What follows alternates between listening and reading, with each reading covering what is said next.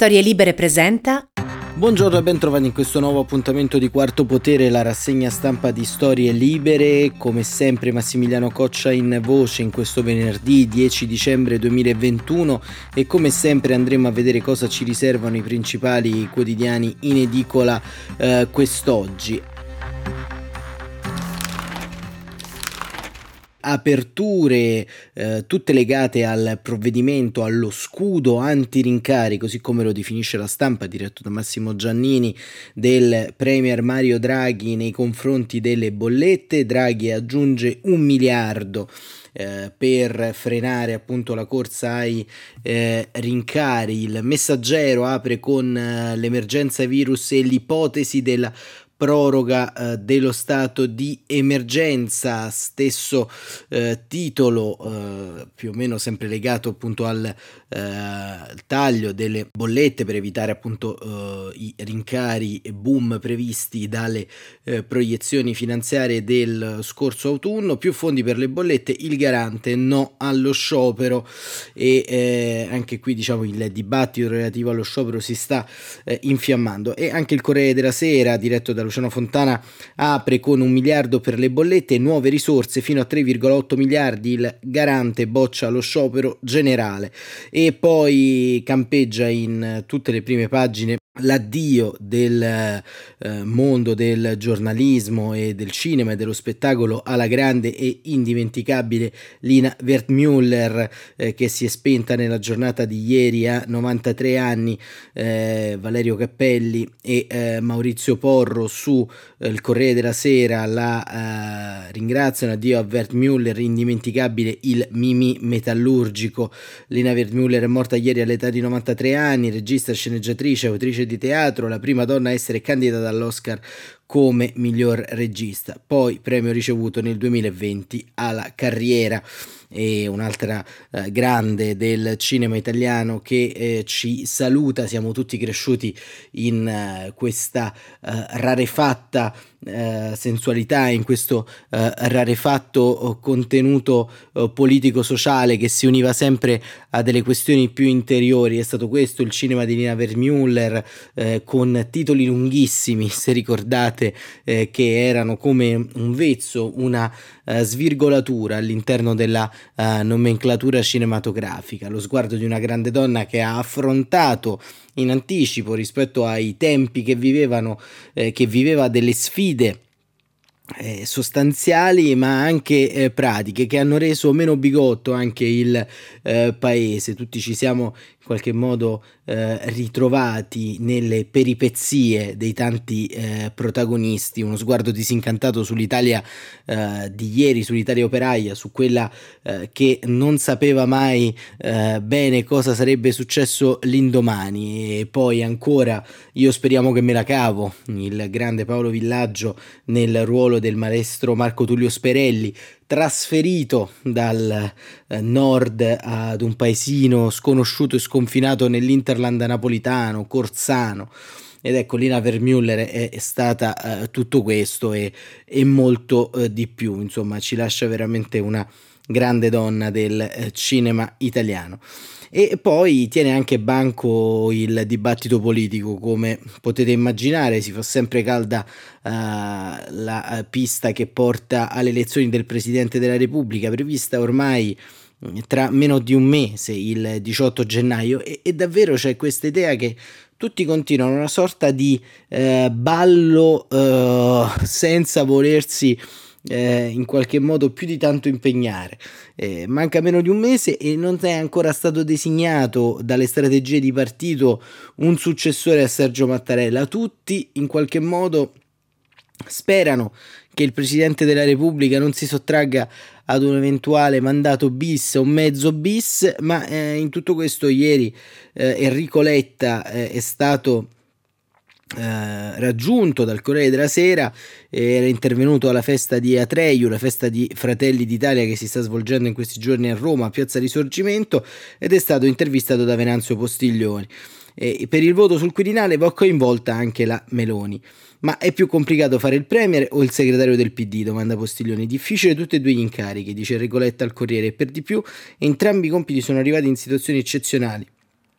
Lo sciopero contro la manovra non me l'aspettavo e sul Quirinale intesa larga, va coinvolta anche Giorgia Meloni e ovviamente diciamo il coinvolgimento di Giorgia Meloni è forse anche il sintomo di una strategia non solo delle larghe intese ma anche del sì scontato a qualsiasi candidato, perché a qualsiasi candidato che in qualche modo risponde al nome di Sergio Mattarella o Mario Draghi. È stato premier? Domanda Postiglione. Ora è il leader dei democratici. È più facile guidare l'Italia o il PD? Ma difficili tutte e due le cose. Grandi onori, missioni complicate. Mi colpisce che entrambi i compiti sono arrivati in situazioni eccezionali. Mi chiedo se c'è un nesso, se c'è qualcosa che mi spinge nelle situazioni di emergenza. Da Presidente del Consiglio le intese larghe, ora da segretario del PD ancora più larghe. Postiglione domanda: se domaniamo di accordi ampi, ecco subito il primo tema. Qual è il metodo per scegliere il Presidente della Repubblica? Ho sempre detto che è troppo presto e che ci sono adesso tre priorità. La prima è la nuova dose del vaccino, la volontà di bloccare la pandemia. La seconda è la legge di bilancio, la terza è mettere a terra il PNRR con i fondi europei. Devono entrare nella vita degli italiani. E il Quirinale? A gennaio, ma in una situazione eccezionale come dimostrano le tre priorità è bene che o il Presidente sia eletto da una larga maggioranza con un largo sostegno, o il presidente, insomma, specificato Letta. Senza una decisione comune si andrà al voto anticipato, questo lo dirà il presidente eletto. Ora il nostro paese è più sicuro di fronte al Covid. Abbiamo una legge di bilancio con il rilancio dell'economia e dei consumi, è un cammino da percorrere, il 2022 sarà fondamentale. Una crisi politica con elezioni porterebbe a 6 mesi di blocco, non ce la possiamo permettere. Nella scelta condivisa deve esserci anche Giorgia Meloni, è vero che ne ha parlato con lei? Rispondo sì alla prima domanda e no alla seconda. Non ci siamo parlati, a parte l'invito a partecipare all'evento del suo partito, sono favorevole alla maggioranza larga. Se si riuscisse a comprendere anche l'opposizione sarebbe una cosa positiva. Così come è successo nelle fasi difficili della vita repubblicana, tutti devono partecipare, si rinnova la più alta carica dello Stato. Lei ha immaginato il campo largo del centrosinistra. Giuseppe Conte teme che sia un campo di battaglia. È una preoccupazione anche sua? Nascerà mai la grande alleanza? Il campo largo è una definizione che si è costruita nel tempo. Ho letto con grande attenzione l'editoriale di Paolo Mieli sul Corriere. Ma quel campo esiste ed è già esistito, come nel collegio dove io sono stato eletto il 3-4 ottobre. Lì c'era, da altre parti no. È una fatica quotidiana, senza soluzioni immediate. Non ha l'ambizione di definire tutto e subito. E il momento quando arriverà? Domanda Postiglione. Per me i contenuti vengono prima della geografia. Abbiamo lanciato le agorà democratiche. Chiunque può iscriversi, chi partecipa sottoscrive una carta di intenti e diventa cittadino delle agorà. Nascono gli incontri, le proposte, le idee, si parla di progetti e di futuro. Il campo largo non è l'incontro tra sigle e dirigenti, è il valore dei contenuti. Lo stesso Conte vorrebbe un sistema proporzionale con sbarramento al 5%. È d'accordo, potrebbe rispecchiare l'attuale frammentazione? Credo che il sistema politico abbia subito molti danni, risponde Letta, per questa legge elettorale. Il quadro è frammentato come non mai, colpa anche di alcune regole della vita parlamentare. Dopo la scelta del capo dello Stato dobbiamo fare una riflessione sulle riforme, prima fra tutti i regolamenti, per limitare il trasformismo e l'incentivo ad andare nel gruppo misto. Ecco, aprire una discussione sulla legge elettorale il giorno dopo il voto sul presidente con larga maggioranza è possibile. Dopo le elezioni sì, prima non ci sono le condizioni. Il centrodestra oggi è arroccato attorno alla candidatura di Berlusconi e quindi prima quel voto non appare disponibile a fare ragionamenti istituzionali. Dopo si potrà. La scelta di Conte, domanda Postiglione, di non candidarsi alle suppletive di Roma è un freno per l'alleanza tra PD e 5 Stelle? È l'ipotesi che Italia Viva candidi la ministra Bonetti? La decisione di Conte non cambia nulla in prospettiva, per quel collegio si immaginava invece eccezionale di superare il criterio del legame con il territorio, si poteva pensare a una candidatura autorevole come quella di Conte, non è così, in quest'ora il PD romano farà le sue valutazioni e le porteremo avanti. Ripeto, tramontata l'ipotesi nazionale, tocca al partito cittadino. Si aspettava lo sciopero generale di CGIL-UIL? Ha senso in questa fase così complicata del paese? E Letta risponde: lo sciopero in questo momento non me l'aspettavo. Rispetto molto l'autonomia delle organizzazioni, è fondamentale la separazione tra politica e sindacato. Non metto becco sulle scelte, sulle strategie diverse. Con CGIL-UIL da una parte e CISL dall'altra non do un giudizio. Allo stesso tempo sono favorevole al massimo unità tra i confederali. Nelle prossime settimane lavorerò per la ricomposizione. E nel mestiere del sindacato la trattativa, la negoziazione fa parte della loro vita da sempre. Ma lei difende le scelte del governo? Sì, e questa è la nostra missione. La missione della politica. Io ritengo che la legge di bilancio, che è già stata aggiustata e poi sarà migliorata in Parlamento, sia una legge positiva per il Paese, perché interviene su temi molto sensibili, riforma gli ammortizzatori sociali, si occupa della riduzione delle imposte, offre segnali importanti di investimento e di attenzione verso le fasce più deboli. Diamo atto al governo Draghi di aver messo in moto prospettive positive. E il ruolo del PD? Il PD c'è, la sua presenza è determinante, ma è complicato fare intese. Noi rappresentiamo una parte della maggioranza. In Parlamento il numero di deputati e senatori è esiguo, di gran lunga inferiore rispetto a quello che rappresentiamo nel Paese. Avremmo dovuto fare di più? Io dico che abbiamo fatto il massimo su salute e istruzione, con una delle più grandi riduzioni di tasse sul lavoro mai viste in Italia. La riforma fiscale con le 4 aliquote, domanda Postiglione, va bene così o bisogna fare di più per le fasce più deboli? A me sembra che la strada sia giusta, soprattutto con l'intervento aggiuntivo sulla decontribuzione. Prendersi l'impegno politico sulla continuità della scelta è un altro punto forte. Per il 2022 ci saremo per l'aiuto delle fasce più deboli, perché diventi permanente. A nostalgia di Palazzo Chigi, chiedi quasi in conclusione Postiglione, no, lo dico con franchezza, affascinante, bellissimo, ma umanamente molto faticoso. Qual è la prima cosa che il PD chiede al governo? La vera priorità è il tema dei giovani. Siamo in un tempo in cui i ragazzi soffrono per la fatica di trovare un lavoro, di mettere su casa, l'età media in cui si diventa autonomi è più di 30 anni, in Francia e Germania siamo tra i 23 e i 25. Il traguardo non sarà la Svezia con l'uscita a 18 anni, ma almeno puntiamo ai 25 con l'indipendenza, con la vita nelle proprie mani, e tra le cose più importanti per l'Italia. Così si risponde anche alle ansie dei genitori e dei nonni. Vedere i propri figli e nipoti senza lavoro decente, con la fatica di guardare al futuro, è un dramma vero. Vorrei che il 2022 fosse l'anno senza più tirocini gratuiti, con il primo impiego pagato meglio, con meno precarietà, con l'addio a formule contrattuali di inizio attività.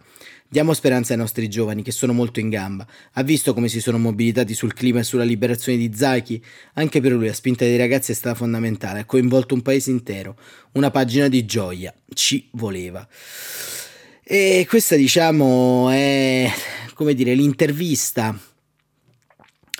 ad Enrico Letta. L'intervista di Enrico Letta è molto onesta, diciamo la verità, nel senso è onesta perché sottolinea da un lato le difficoltà, ma non tanto le difficoltà politiche del momento, le difficoltà strutturali di essere segretario di un partito democratico e riformista in un momento storico in cui sotto quella parte di cielo, almeno in Italia, c'è un problema che non è legato alla sussistenza elettorale, perché ormai tutte e tre le grandi famiglie politiche, PD, Lega e Fratelli d'Italia, sono in qualche modo appiattite intorno a quel 20% che in qualche modo determina il 60% dell'elettorato, frutto di un paese strettamente polarizzato. C'è un ulteriore 15-17% del Movimento 5 Stelle. Insomma, tutte e quattro le forze sono lì, con il centro a fare un po' d'ago della bilancia. Ma il tema reale è che se a destra vi è una identità spiccata rispetto a come approcciare alla questione politica, a come fare politica, per via anche di una deriva molto più semplicistica a livello ideologico, nel campo largo del centro-sinistra, in questo caso, non c'è potere attrattivo. Le stesse agorà di Enrico Letta, che sono sicuramente un'occasione molto onesta, molto chiara per aprire le porte a sfittico di un partito sempre più involuto, imbalsamato, cristallizzato all'interno delle correnti, sono quantomeno un tentativo coraggioso, sicuramente sincero, onesto, ma che giunge fuori tempo massimo.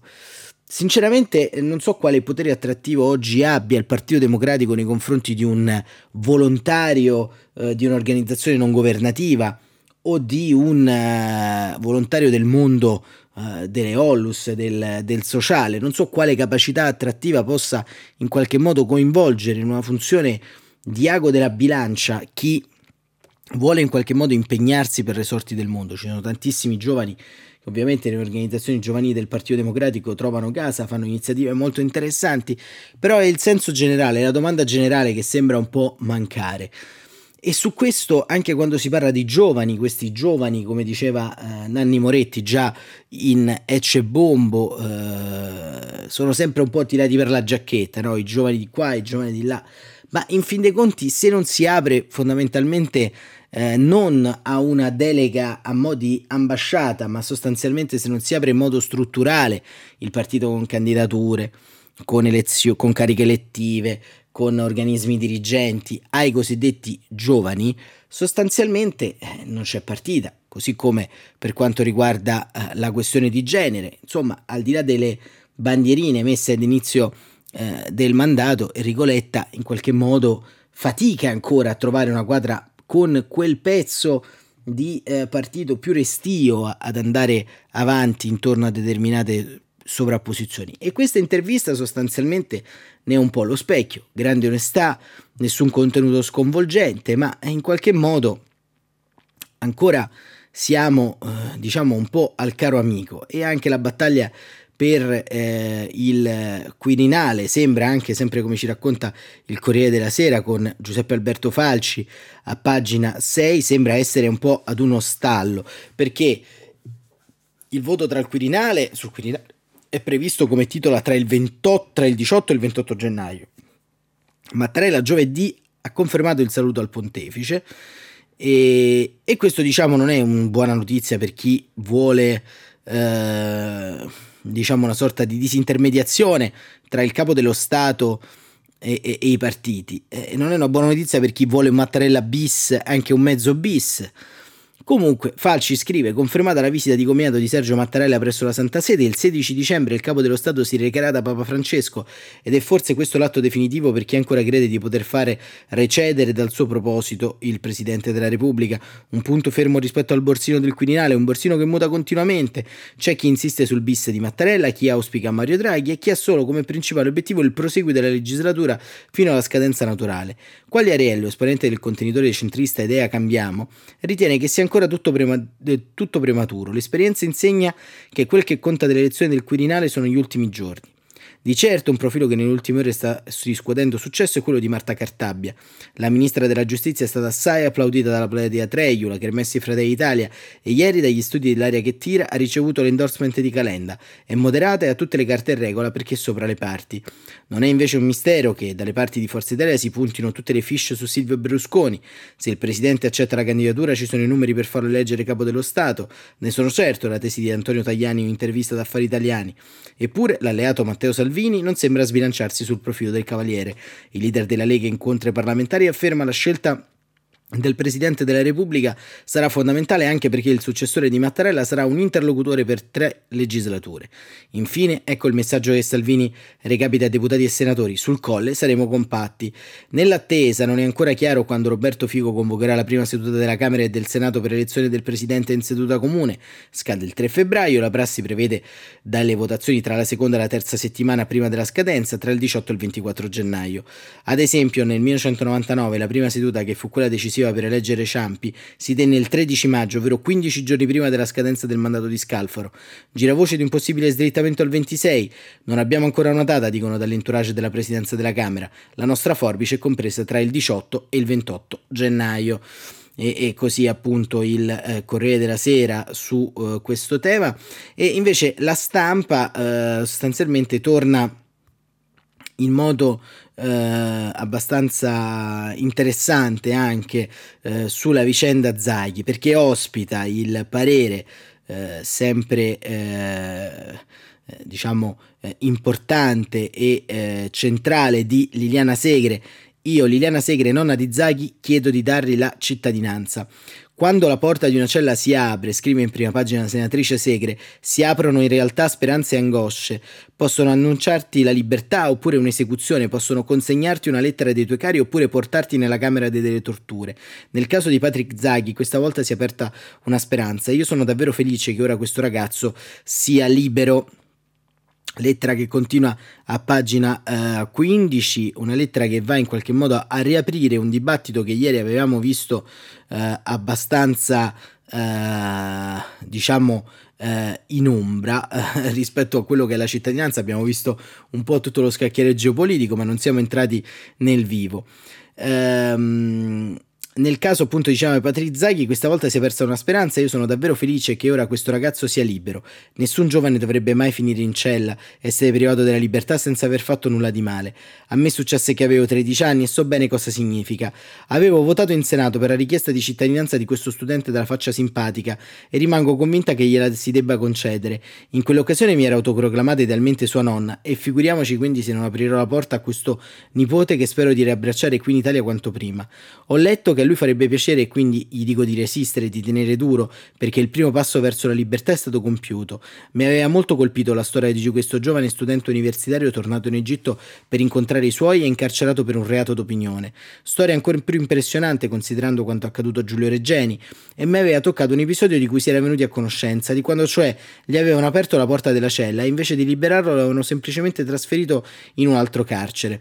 So bene che ansia ti prende quando aprono la porta della tua cella, tu speri che sia per rimetterti in libertà, ma sai anche che potrebbero essere per qualcosa di tremendo. Aprire una porta ha tanti significati e possiamo sapere cosa succede dopo soltanto attraversando quella soglia. Patrick lo ha fatto e posso solo immaginare con quali timori avrà camminato tra le guardie. Ora è a casa dalla sua famiglia. E questo è ciò che conta. Noi qui aspettiamo il suo ritorno fiduciosi.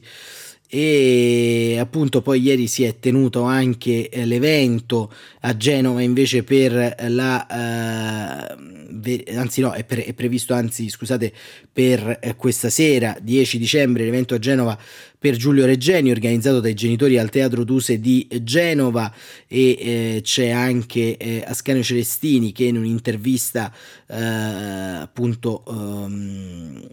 dice che Patrick Zaki è stato salvato dalle parole e dice Ascanio Celestini in un'intervista a Guglielmina Aureo: per capire davvero la vicenda di Giulio bisogna ritornare al corpo, quel corpo su cui la madre vide tutto il male del mondo.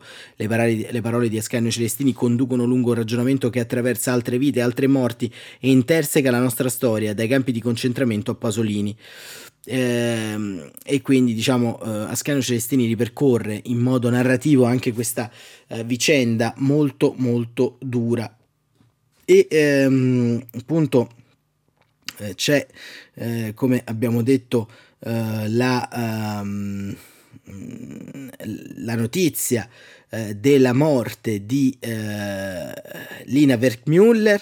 E noi vogliamo anche leggere una lettera perché spesso diciamo i ricordi di una persona che muore al di là del nostro piccolo tributo che abbiamo fatto in apertura sono spesso dettati da una sorta di retorica di base data forse dal fatto che in fin dei conti parlano sempre quelli che hanno meno conosciuto i personaggi famosi che se ne vanno. E invece c'è una bellissima lettera sempre sulla Stampa di Dacia Maraini a Lina Wertmüller e dal titolo "Sei con Piera, Piera degli Esposti", che ci ha lasciato anche lei qualche tempo fa, "su quel divano a guardare un film".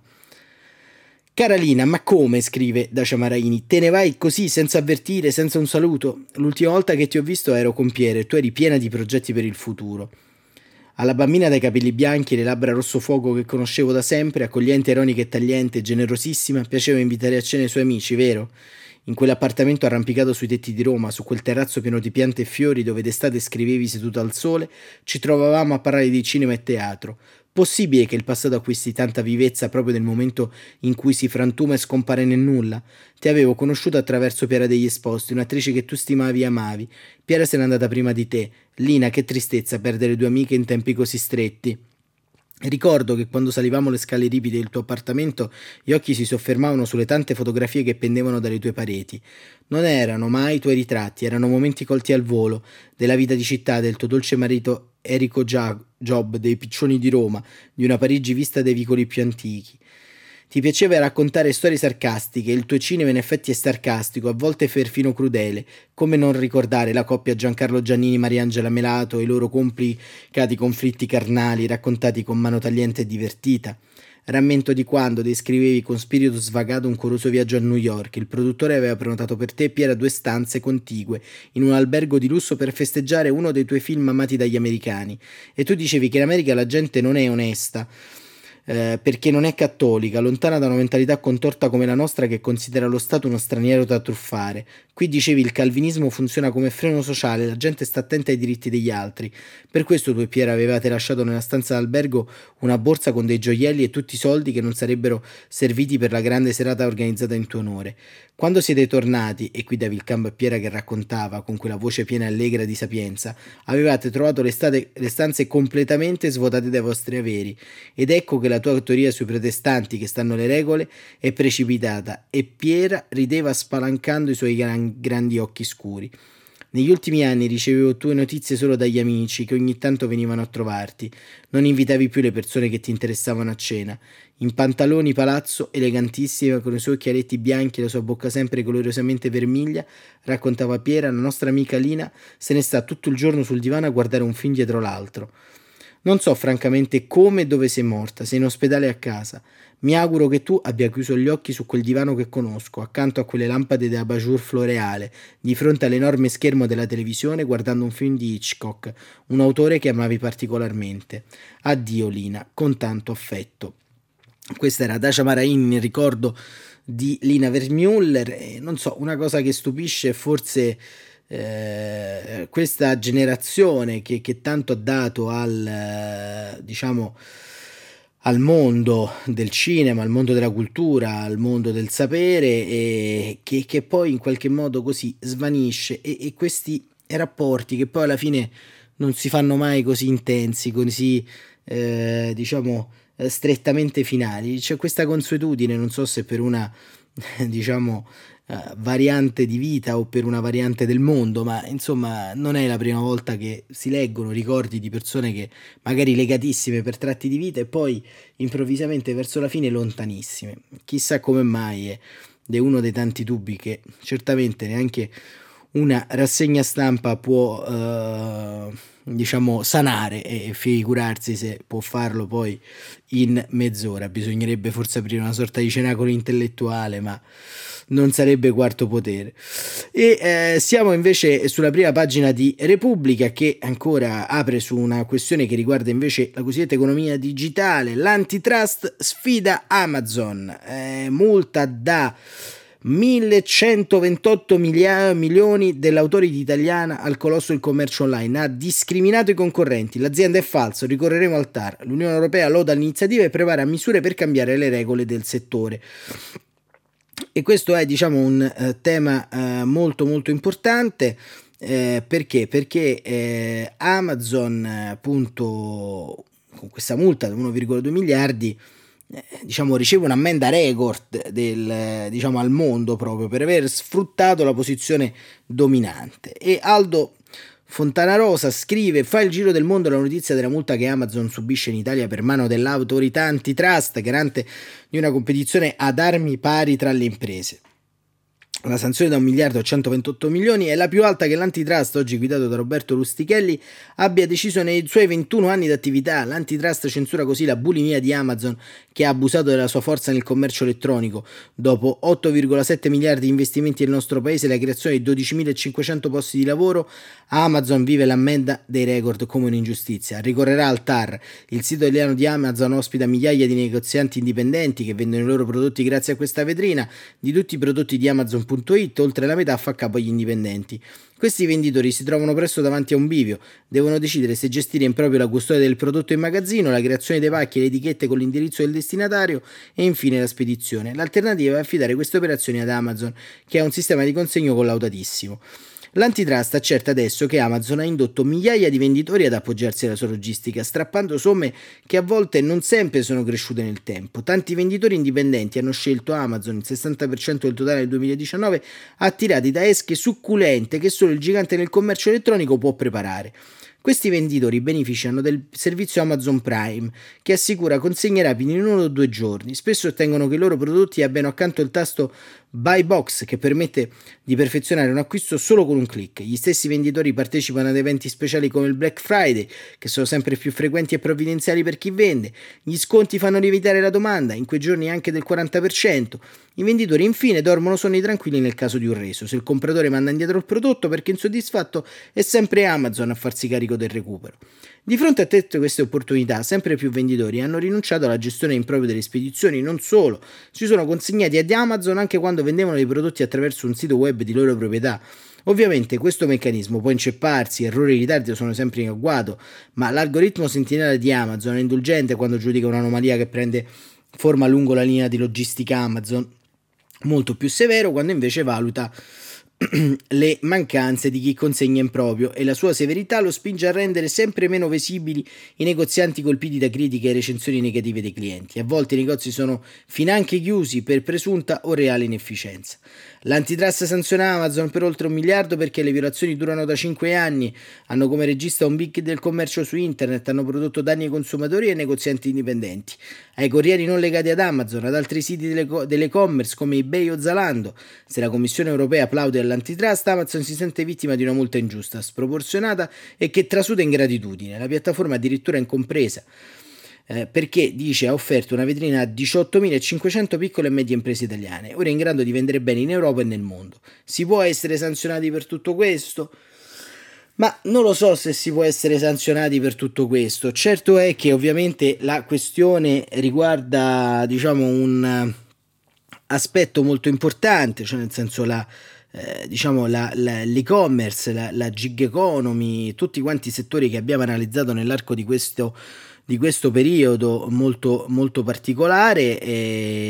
Esiste però in chiave europea una rete, come ci racconta appunto Claudio Tito da Bruxelles, una rete europea contro i giganti tech. L'autorità italiana ha lavorato a contatto con la Commissione. Un esempio riuscito di coordinamento: Verstager, la Commissione europea, dobbiamo mantenere aperti i mercati. Il ruolo di applicazione del diritto alla concorrenza è certamente un tema molto importante, possiamo dire un tema anche spinoso.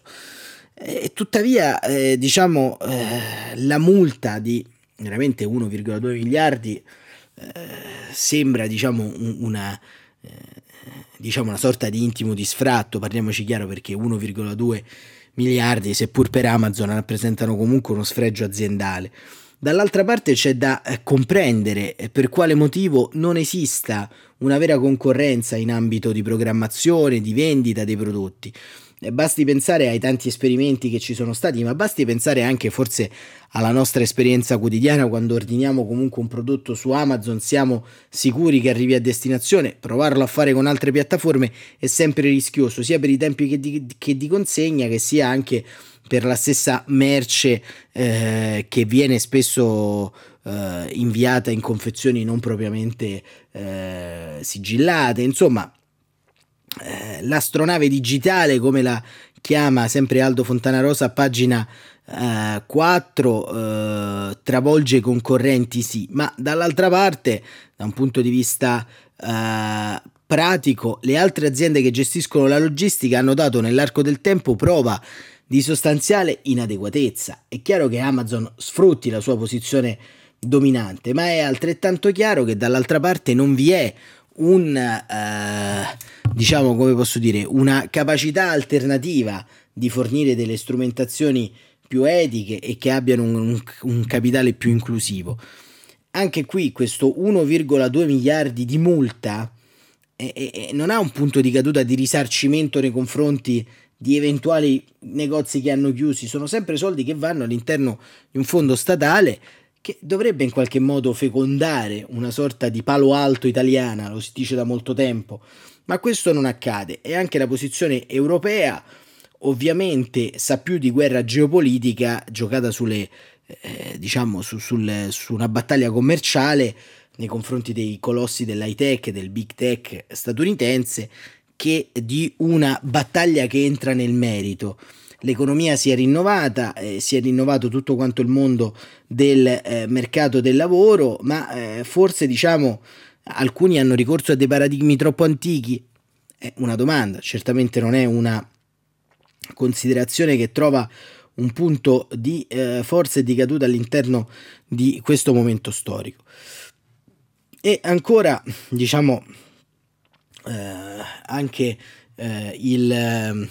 anche altri giornali in qualche modo seguono questa vicenda. da segnalare sul Foglio un articolo molto interessante di Daniele Raineri, come sempre, sull'invasione ipotetica della Russia nei confronti dell'Ucraina. Putin, l'invasione ti fa male. Se la Russia, scrive Raineri, invadesse l'Ucraina sarebbe un disastro per la Russia. Premessa: sarebbe un disastro anche per gli ucraini invasi, per l'Europa che non saprebbe che fare, che dovrebbe assorbire l'onda d'urto della guerra, a cominciare dalla popolazione in fuga, e per l'amministrazione Biden, che si rivelerebbe incapace di esercitare un minimo di deterrenza negli affari del mondo. Ma gli esperti non riescono a vedere come la Russia potrebbe cavarsela in questo ipotetico intervento militare su scala gigante, come non se ne vedono dalla Seconda Guerra Mondiale. Per usare le parole del capo dell'esercito inglese Sir Tony Radakin, senza subire danni così grandi da vanificare qualsiasi eventuale vantaggio. Diamo per scontato che i russi prevarrebbero nel conflitto, anche se non sappiamo con quanta rapidità. Siamo in conclusione, però questa nozione così un po' abbozzata di scenario geopolitico l'abbiamo vista già nei giorni scorsi. Quello che sta accadendo sul crinale dell'Est Europa è molto pericoloso e va visto con necessario puntiglio, come fa Raineri sul Foglio, e con necessaria dedizione argomentativa. Non possiamo in qualche modo sapere quello che ci si aspetta sostanzialmente nell'arco dei prossimi mesi e quale ruolo giocheranno le diplomazie internazionali. Certo è che in questo momento di passaggio Vladimir Putin è in qualche modo da un lato in difficoltà, ma dall'altro sembra ancora dare le carte, e dall'altra parte noi rimaniamo sempre purtroppo al palo, ancora una volta ad assistere, forse con scarso peso geopolitico in quell'area, le continue violazioni dei diritti umani e, sottolineiamo, anche la totale violazione al diritto di sovranità del popolo ucraino. Staremo a vedere. Putin è da tanto tempo che ci manda avvertimenti, ma sembra che non li abbiamo ancora colti per intero. Con questa notizia, con questo articolo di Daniele Raineri, termina qui anche per questa settimana Quarto Potere. Noi ci risentiamo lunedì mattina alle 7:45. Vi auguro un buon fine settimana e, come sempre, ringraziamento a tutto lo staff, a tutta la truppa di StorieLibere.fm, Rossana Di Michele, Antonio Mezzadra, Giacomo Botto, che tengono alte, insomma, le insegne di questa rassegna stampa in tutti gli aspetti tecnici e di sviluppo social. Grazie davvero, e grazie davvero anche a voi che ci seguite sempre più numerosi, e buon fine settimana.